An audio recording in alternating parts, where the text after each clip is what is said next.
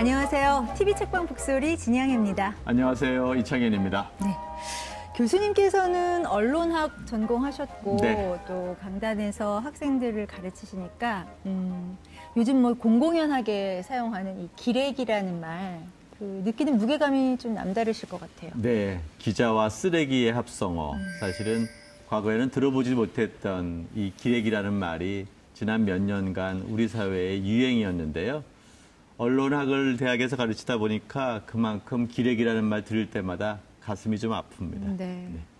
저희가 오늘 소개할 책의 부제가요. 기레기 저널리즘의 시대입니다. 예. 지금 우리 언론의 문제가 뭔지 그리고 어떻게 바꿔야 할지를 고민한 책인데요. 어떤 분이 쓰셨는지 오늘의 주인공 먼저 화면으로 소개해드리겠습니다.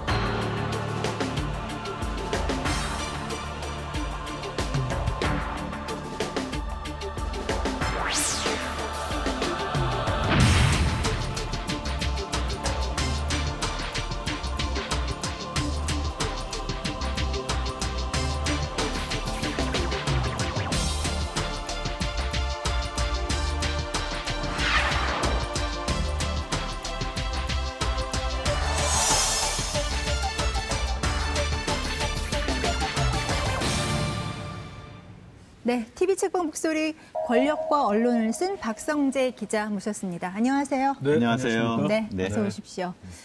아마 화면으로만 보시는 분들은요, 어, 무슨 예술가 한 분 오신 것 같은 느낌이실 네. 것 같아서. 예술 비슷한 것도 하고 있습니다. 아, 아니. 네, 예. 저자 소개를 제가 좀 예. 간단히 해드리겠습니다. 어, 1993년 MBC 기자로 입사했습니다. 음, MBC 기자회장 그리고 노조 위원장을 지냈고요. 2012년 무려 170일에 걸친 파업 끝에 해고를 당했습니다. 지금 해직 기자의 신분이시고요. 오늘 2012년 해고 이후 5년이 지났는데요. 어, 권력과 언론이라는 상당히 무게감이 느껴지는 책을 출간하셨길래 저희가 모셨습니다. 소개가 마음에 드십니까?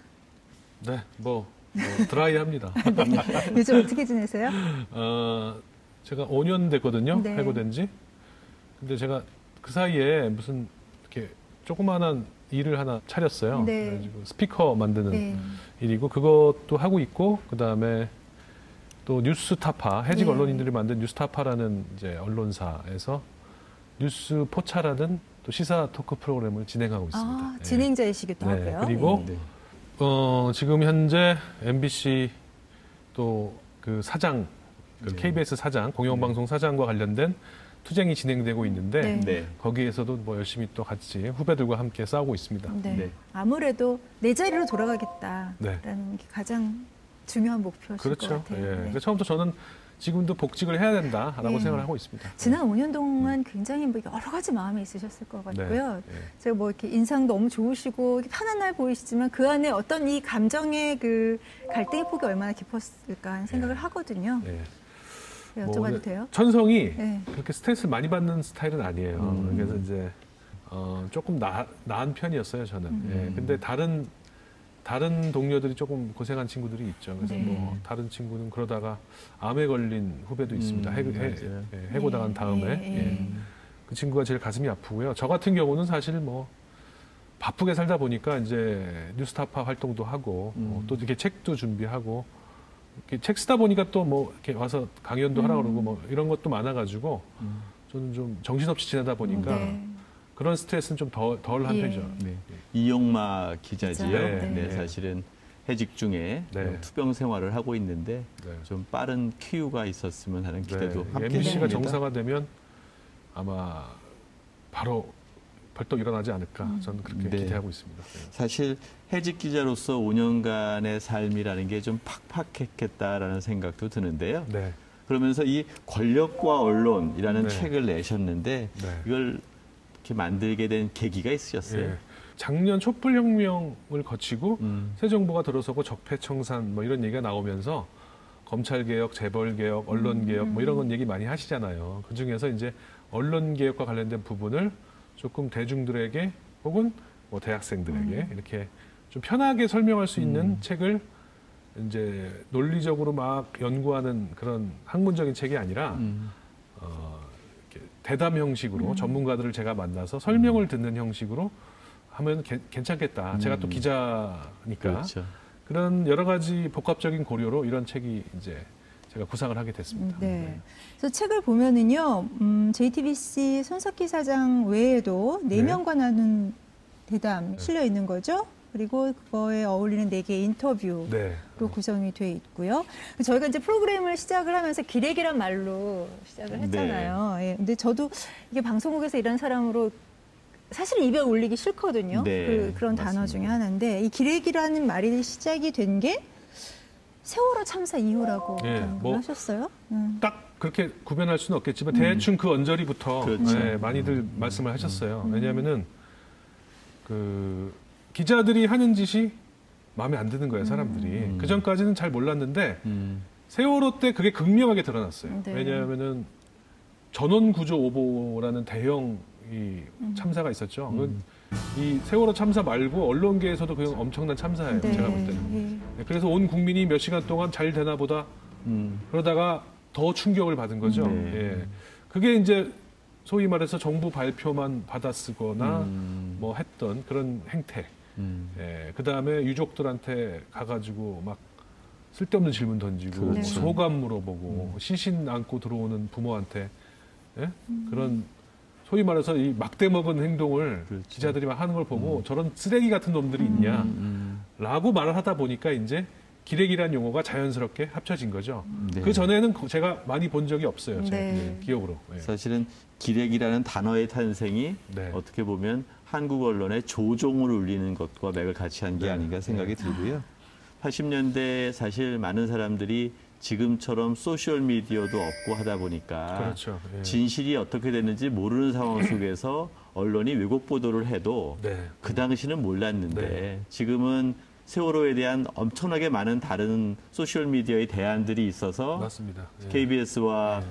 보수 신문들이 잘못 쓰게 되면 그것에 네. 대해서 질타하고 기레기라는 말이 나온 게 아닌가 생각이 들어요. 예. 그런데 왜 그렇게 왜곡 보도 네. 또는 팩트 체크가 제대로 안 된 보도가 그렇게 많았는지 예. 그 이유가 어디에 있는 걸까요? 그러니까 이게 역사적으로 봤을 때 사실 최근에 특별히 나빠진 게 아니에요. 네. 제가 볼 때는 음. 옛날부터 그랬다. 그렇죠. 옛날부터 기사를 대충 대충 쓰고 음. 그 다음에 권력자의 눈치를 보고 아부하고 또 사주의 눈치를 보고 네. 결정적으로 요새는 광고주의 또 눈치를 눈치를. 보고 네. 어, 그 자사이기주의 네. 여기에 이제 또 이 모바일 시대로 이제 더 들어가면서 사람들이 이제 클릭을 해서 뉴스를 보지 신문이나 TV를 라이브로 보는 하고 음. 아침에 이렇게 보는 시대가 이제, 이제 갔잖아요. 그러니까 간택을 받아야 되는 거예요. 네, 예. 한마디로 말해서 그러려면은 이제 선정성 경쟁, 음. 제목 경쟁 이런 게 벌어지잖아요. 이런 것들이 이런 모든 것들이 음. 이제 기존의 언론의 행태에서 음. 최근에 이런 모바일 시대, 인터넷 시대가 되면서 더욱더 경쟁이 격화됐다. 음. 이뭐 6천 개래요 인터넷 언론이 네. 지금. 예. 그러니까는 이거 뭐 허가하거나 등록제가 아니기 때문에 음. 그러니까 6천 개가 경쟁을 벌이는 거예요. 예. 그러면은 그 안에서는 조중동도 없고 한경호도 없고 네. 공영방송도 똑같은 경, 음. 그 조건으로 경쟁을 하는 거죠. 그러면 이제 선정성 경쟁을 하게 되면은 이제 사람들이 이 많은 수많은 정보를 받아 보면은 뭐가 제대로 된 기사고 뭐가 잘못된 기사인지를 알게 되는데 음. 그 외에 또 얼마, 얼마 나 전문가들이 많아요 인터넷에 그리고 학자들도 있고 또 그렇죠. 집단 지성들이 모이면은 뭐가 잘못된 얘기인지 다 아는데 음. 그런 거를 기자들만 모르고 아직도 그런 행태들을 그 기사를 통해서 반복하고 있으니까 사람들이 아, 실망하게 되는 거죠. 음. 실망 정도가 아니고 저는 경멸하고 경멸하고 어, 분노하게 됐다. 음. 아. 그래서 이제 스스로 이제 심판을 내릴 거다. 독자들이 음. 혹은 시청자들이 기레기 행태를 벗어나지 못한 언론은 심판하는 시대가 곧 올 거라고 저는 음. 생각합니다. 예. 아무래도 그러면은 방송 환경 자체가 변한 것이 가장 큰 이유라고 보시는 그렇죠. 건가요? 방송 환경, 언론 환경. 음. 네. 소위 말해서 뉴스를 수용하고 소비하는 플랫폼 자체가 완전히 이동을 했기 때문에 그렇죠. 예, 이제 그런 것들이 인터넷이라는 이큰 무대 내에서는 모든 게 발가벗겨진다는 거죠. 네. 예. 그래서 어, 기레기 행태를 하는 언론인들이 설 자리가 없어진다. 음. 저는 네. 이렇게 보고 있습니다. 근데 좀 어, 이어서 좀 여쭤보면 지금 네. 이제 책에도 프롤로그에 JTBC 손석희 사장의 얘기가 실려 있습니다만 네. 이제 그런 방송 환경 속에서 이제 주목해야 할 뉴스 프로그램이 하나 있습니다. JTBC 뉴스룸 같은 그렇죠. 경우요. 근데 시청자들의 그 음. 기대감이나 어떤 신뢰감은 더 높아지고 있죠. 있다고 네, 생각하거든요. 있어요. 제가 손석희 사장을 개인적으로 언론 MBC 선배이기도 하고 음, 이 양반이 거, 기로 가서 뉴스를 어떻게 음. 개혁할 것인가 굉장히 관심이 많아가지고 네.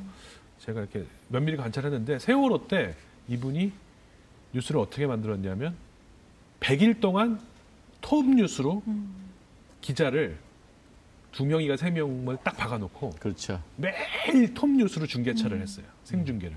근데 이게 처음에 한 일주일 지나니까 그다음부터는 새로운 뉴스가 없더라고요. 음, 반복이에요. 뭐가 새로 나오고 막 음. 이런 게 아니니까. 그렇죠. 그런데도 100일 동안 계속 그 뉴스를 한 거예요. 그거가 일반 공중파 뉴스에서는 상상도 할 수 없는 일이에요. 왜냐하면 시청률 떨어진다. 그렇죠. 어제 나온 뉴스 왜 또 내냐. 음. 이렇게 되거든요. 그런데 여기서는 한 거예요. 이게 어떤 이미지를 매- 미착했어요. 뉴스는 station 이미지가 되게 중요하잖아요. 음, JTBC의 뉴스룸은 세월호를 끝까지 이슈로 물고 늘어지는구나. 어? 음.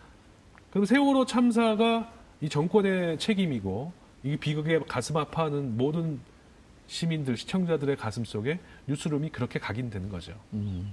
저는 그런 것들이 이제 연이어서 나오는 특종으로 이어진다고 저는 봅니다. 예. 제보도 글로 가게 되고, 네. 예. 그럼 어떻게 보면 그 뉴스를 기다리는 사람들의 마음을 움직이게 했다는 그렇죠. 건가요? 네. 이미지. 예. 그러니까 뉴스는 station 이미지가 되게 중요하다고 저는 늘 생각해요. 예.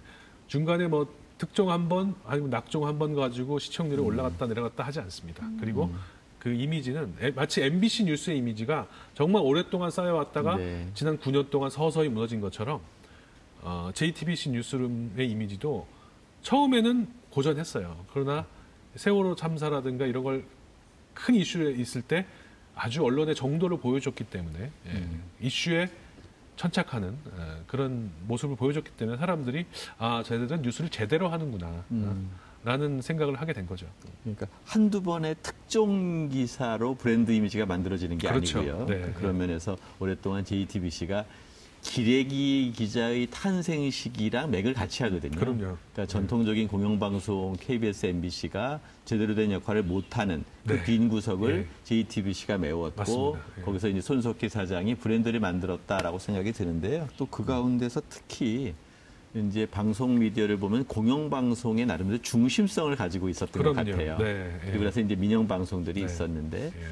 KBS, MBC라고 하는 공영 방송이 그 역할을 좀 잃어버리고 그것이 좀 블랙홀로 남아 있을 때 그렇죠. 예. 손석희라는 예. 브랜드로 JTBC가 그 역할을 했고 네. 그게 지금은 잔잔한 파도를 일으켜서 네. 촛불의 시민적 결집을 만들어낸 것 같아요. 네, 맞습니다. 근데 중요한 건 거꾸로 이렇게 JTBC와 같은 현상이 다시 이제는 MBC와 KBS 같은 공공 부분의 방향까지도 좀 선도해 나가거나 함께 가는 방향으로 발전해야 되는 게 아닌가 생각이 음. 네, 들고요. 예. 요즘 공영방송에서 여러 가지 그 사내 민주화 운동들, 파업들 이런 게 있지 않습니까? 네. 그런 것도 그런 맥락으로 해석 가능하지 않습니까? 그렇습니다. 사실은 그 공영 JTBC가 대체제가 된 거거든요. 네. 공영 방송이 제 역할을 못 했기 때문에 말씀하셨지만은 거기에 대한 어떤 사람들이 글로 이동을 한 거잖아요. 그러니까 이 공영 방송에서 활약하던 언론인들을 이게 키워냈던 음. 그런 풍토가 다 남아 있고 조직 문화가 있고 이 시스템이 다 있어요. 이게 이제 망가진 거죠. 이게 이명박 박근혜 대통령 9년 동안에 음. 완전히 처참하게 붕괴됐고 어 그거를 되살리려는 노력이 지금의 이제 벌어지고 있는 상황이다. 음. 아, 이렇게 이해하시면 될 것 같습니다. 네. 음. 책을 보니까요. 네. 검찰 개혁과 언론 개혁은 주체에 상당한 차이가 있다. 예. 이렇게 지적을 했더라고요. 예. 이 주체의 차이 이게 어떤 건지 좀 설명해 주시죠. 그러니까 같은 개혁인데 네. 음. 저는 검찰 개혁, 재벌 개혁은 좀 비슷한 면이 있습니다. 이거는 음. 정부랑 정치권이 뭔가 제도를 만들고 시스템을 만들고 정치권이 합의해서 법을 통과시키면 그렇죠. 어, 되는 겁니다. 그래서 네. 검찰 개혁의 핵심은 공수처, 음. 공직 비리 수사처, 그 다음에 또 뭐 수사권 이양 뭐 이런 거잖아요. 네. 어, 그렇게 해가지고 검찰의 힘을 분산시키고 검찰이 공- 정치적인 중립성을 가지고 이제 권력과 대등하게 권력을 이렇게 수사할 수 있도록 이렇게 제도를 만드는 건데 이건 검사 검사들이 못 해요. 검사들이 어떻게 그걸 하겠습니까? 정치권이 해야 되고 검사들은 일부 반발은 할 수 있을지언정 검사가 개혁의 주체는 될 수 없다. 그렇죠. 예. 더군다나 검사는 공무원이기 때문에 음. 대통령과 정부와 이 정, 국회가 만드는 시스템으로 따라갈 수밖에 없는 이런 거죠. 재벌 기업도 비슷합니다. 예, 재벌이 자기 몸에 메스를 대는 거를 할 수 없죠. 그런데 언론 문제는 정부가 다른가요? 할수 없다는 거죠. 음. 물론 공영방송은 사장을 뽑는 시스템 같은 게 있습니다. 그래서 그런 거를 정부가 만들고 정치권이 만들어서 법, 법제화할 필요가 있지만 종표 문제, 또 뭐 인터넷 언론의 선정성 문제, 사람들이 정말 기레기의 행태라고 느끼는 것들, 그런 뭐 조중동의 논조 문제, 예? 종편의 뭐 막말 음. 이런 것들이 과연 정부의 의지만으로 이게 해결될 수 있는가? 저는 절대 안 된다. 음. 그러니까 언론인 스스로 개혁해야 된다. 개혁하려면 반성해야 되고 뭔가 스스로 내가 잘못했다는 걸 깨달아야 된다는 거죠. 음. 근데 아직 못, 아직 못 깨닫고 있어요. 근데 이제는 깨달을 수밖에 없는 상황이 왔다는 거죠. 왜냐하면은 이제 고사 위기로 가고, 가고 있거든요. 음. 예, 광고주 자체가 이제는 메이저 언론사의 광고를 많이 못 줘요 옛날처럼. 예. 광고를 할 수 있는 방법들이 너무 많아져가지고 그리고 TV나 신문에 이렇게 전통적인 방법으로 광고를 주는 것보다 훨씬 효과적인 광고가 많이 늘어났는데 그러면은 진짜 어, 국민들에게 인정받는 언론사만이 살아남나요? 살아남을 수 네. 있다. 아, 국민들이 이미 그렇게 스스로 심판을 하고 있다. 저는 이렇게 보고 있고요. 음. 그런 의미에서 요새 진보 언론 문제도 국민들이 굉장히 날카롭게 보고 있잖아요. 예, 예. 같은 맥락이 있다고 보고 있습니다. 음, 그런 그 언론계 자체의 그 진통을 겪어내고 스스로 그 자정 자격을 이루어야만 되는데, 개혁이 된다라는 예. 말씀이신가요? 지금은 네. 쉽지 않아요. 근데 어쩔 수 없이 하게 될 거라고 좀 보여요. 음. 예. 지금 KBS, MBC에서 보여주고 있는 네. 기자, PD들의 운동이 사실 그런 거에 효시가 아닌가 그럼요. 생각이 들고요. 예, 예. 또 이제 공범자들 보니까 말이죠. 네. 거기 실승호 PD가 제일 마지막이었던 것 같아요. 예. MB를 그러니까 이명박 전 대통령을 인터뷰하는 장면이 있어요. 네, 맞습니다. 그걸 통해서 이 공영방송 파괴의 어떤 공범 중에 하나, 네. 그러니까 MBC를 예컨대 공영성이 좀 해체되게끔 만든 이런 지적도 어떻게 생각하십니까? 저는 뭐 100% 동의합니다. 왜냐하면 예, 한나라당 정권 시절부터 이 공영방송, 특히 MBC, KBS에 가지고 있는 이 묘한 적개심, 음, 뭐 뭐라 그럴까 그런 게 있어요. 뭐 쟤네들은 노영 방송이다, 음, 좌파 방송이다. 음. 어? 마치 우리가 뭐 무슨 DJ 노무현의 음, 그, 그 전위대였던 그렇죠. 것처럼 이런 식으로 막 묘사를 하고 그랬죠. 지금도 또 다시 그런 현상이 벌어지고 있어요. 문재인 대통령이 방송 장을 하기 위해서 마치 뭐 방송사 노조를 부추겨가지고 음, 음. 뭐 이렇게 파업을 한다. 뭐 이런 식으로 지금 그 자유한국당이 언론 플레이를 하고 있잖아요. 음. 그만큼 이 공영방송 언론인들에게 대해서 예, 억하심정이 있었던 것 같아요. 사실은 네. 그게 미국 소고기 수입과 관련된 촛불 시위 그게 결정적이었죠. 결정적이었고 네, 네. 그런 국민적인 어떤 분노를 일으킨 게 MBC PD 네, 수첩아니었습니까? 맞습니다. 예. 이게요. 그러니까 어느 정권이 들어오든지 간에 마치 언론의 자기 언론이 자기 하수인인 것처럼 네, 전리품처럼. 네, 네. 그렇게 생각하는 이 권력 자체에 항상 문제가 있다는 생각을 좀 많이 하게 그래요. 되거든요. 네, 그래서 예. 제가 제 책 제목이 권력과 예. 언론이죠. 네, 이게 예, 참- 맞습니다. 네, 물론 근데 여기서 말하는 권력은 예. 꼭 정치 권력만은 아닙니다. 네. 네. 재벌 권력, 네, 맞습니다. 광고주, 네. 뭐 사주 이런 까지 우리 사회 기득권 네. 이런 모든 거를 저기 포함하는 말이라고 제가 음, 네. 보통 설명합니다. 네.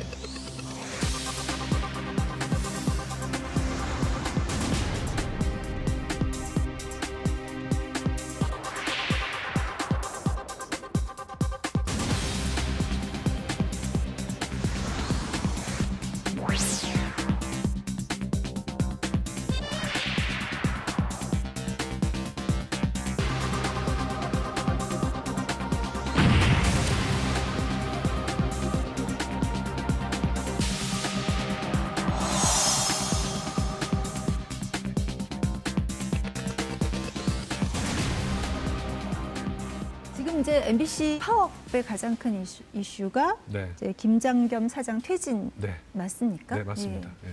그 부분에 대해서 뭐 관심 있으신 분들은 잘 아시겠지만 네. MBC 유독 왜 이렇게 강성으로 이렇게 운동을 하는 거야 하는 분들도 계실 네, 것 같아요. 예. 설명을 좀 자세히 해주세요. 여기까지 네. 오게 된 과정을요.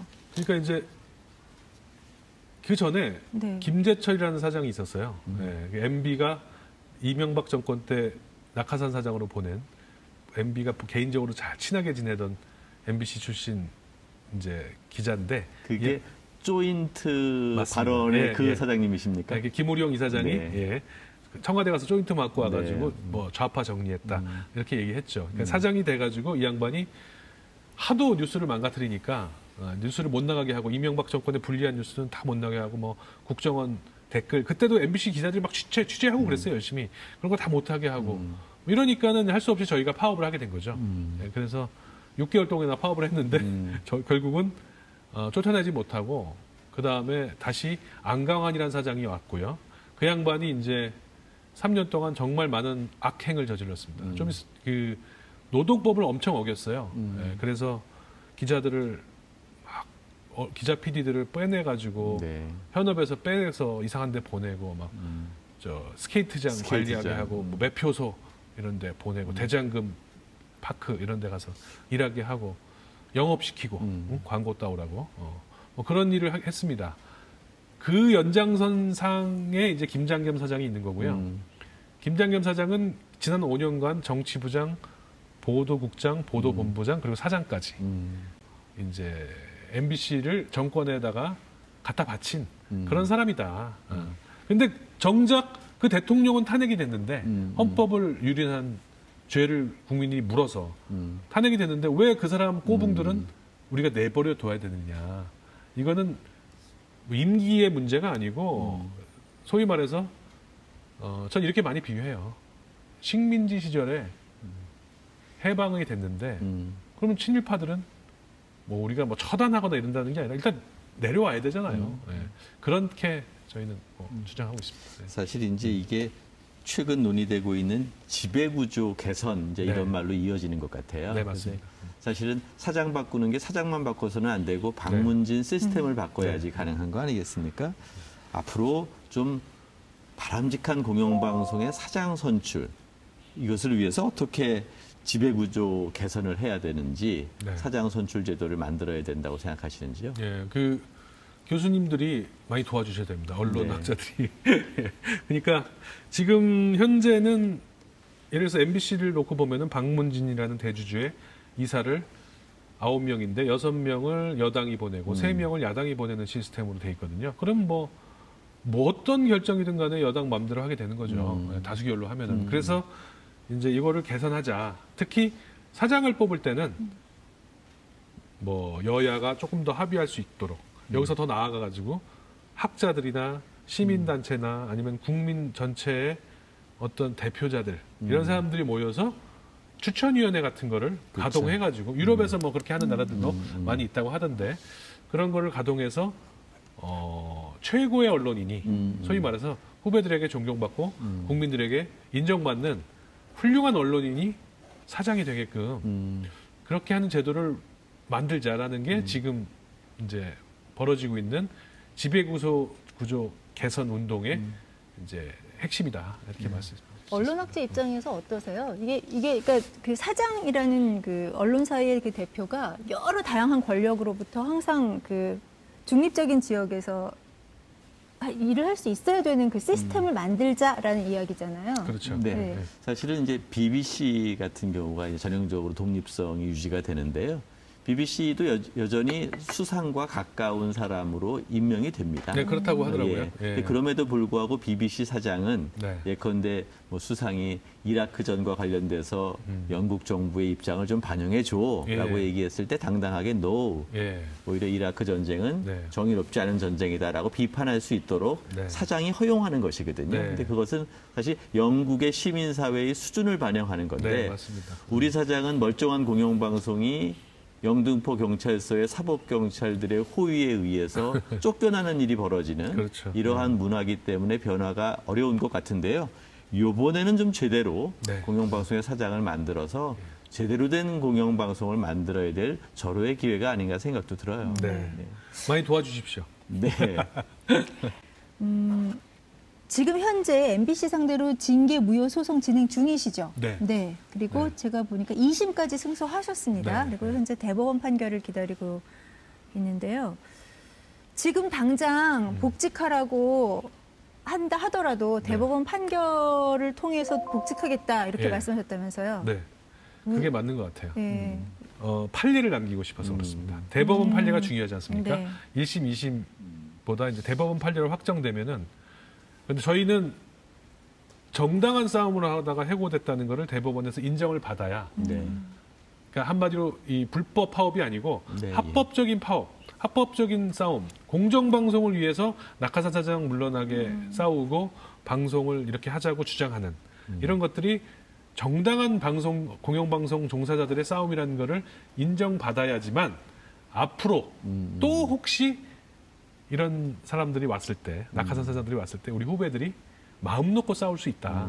어, 저는 이렇게 봅니다. 안 그러고 중간에 멈춰버리면은 판례가 또 없어지는 거거든요. 그러면은 헷갈리잖아요. 네, 그래서 그런 판례를 남기기 위해서 제가 대법원을 음. 뭐 근데 예를 들어서 몇 년이 걸린다면 모르겠는데 제 생각에는 뭐 몇 달 안에 음. 서너 달 안에 나지 않을까. 올해 안에는 뭐 나, 나지 않을까 저는 보고 있습니다. 아 뭔가 여지를 두셨네요. 몇 년이 네. 걸린다면 모른다는.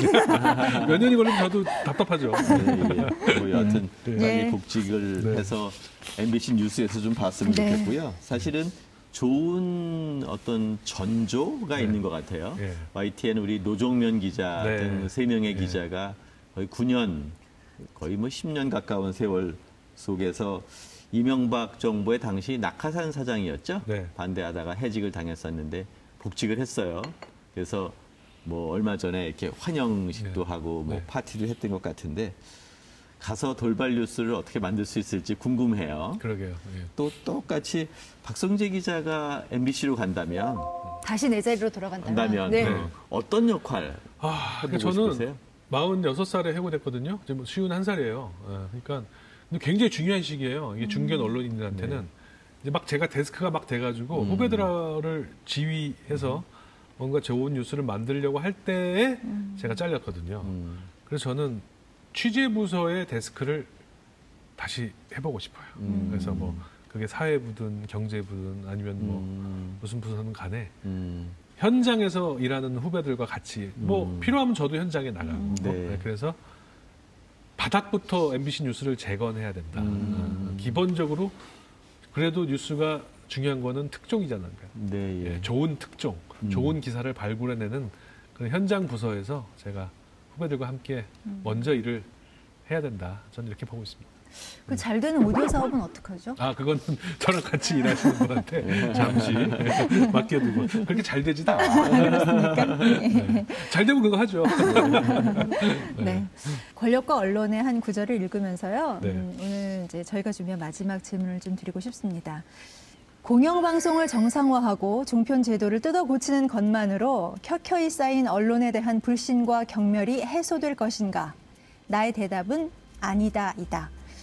기레기라는 경멸적 용어는 MBC나 종편을 가리키는 것이 아니기 때문이다. 세월호와 촛불혁명 그리고 대선을 거치면서 모든 언론과 그 종사자들에 대한 시선이 전례 없이 싸늘해졌다. 뉴스를 접하고 분석하는 수용자의 수준이 그만큼 높아졌다는 뜻이기도 하다. 지금까지의 언론 개혁은 부패한 권력과 싸워 독립성을 쟁취하는 것, 왜곡된 시장과 기울어진 운동장을 바로잡는 것을 의미했다. 그러나 새로운 시대의 언론 개혁에는 중요한 과제 하나가 더해질 것이다. 바로 언론인 스스로 엘리트 의식을 내던지고 시민과 소통하는 과제 말이다. 자성과 소통을 거부하는 언론은 독자와 시청자에 의해 도태되고 결국 사라질 것이다. 언론을 둘러싼 모든 상황이 세상이 달라졌다. 네. 어, 기자 입장에서 네. 스스로 이제 자성적인 그 마무리를 해주셨는데요.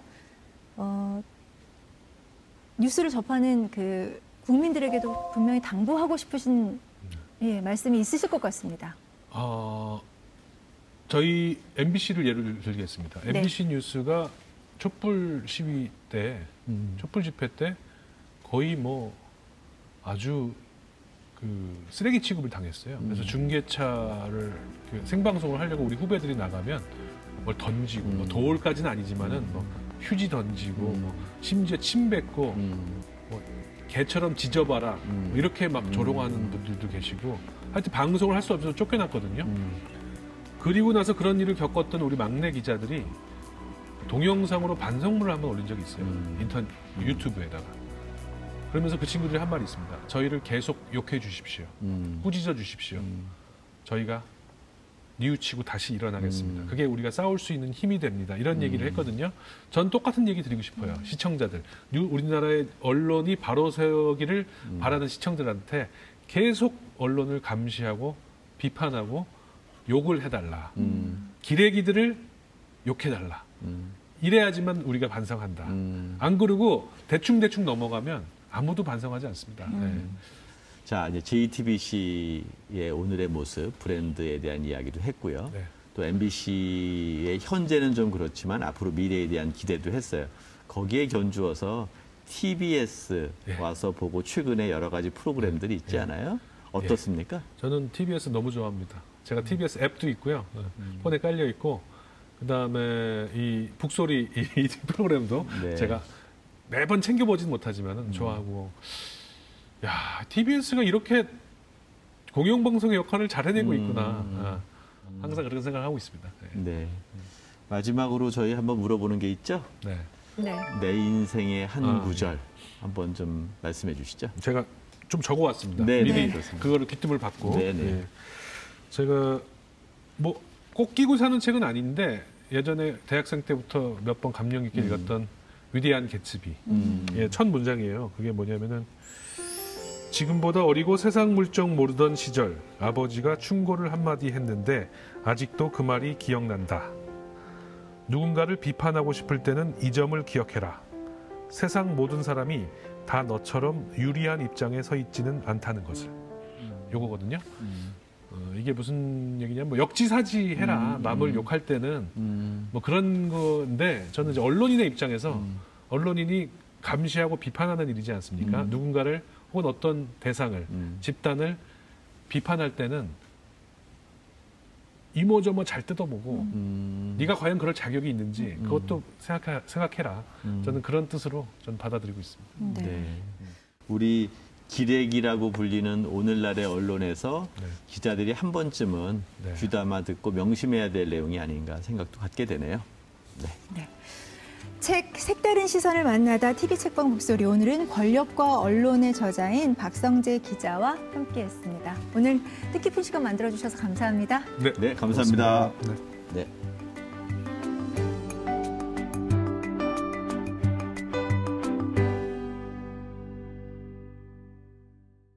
오늘 방송 좋았나요? 방송에 대한 응원 이렇게 표현해 주세요.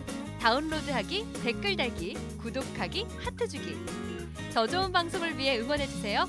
다운로드하기, 댓글 달기, 구독하기, 하트 주기. 기억하셨죠?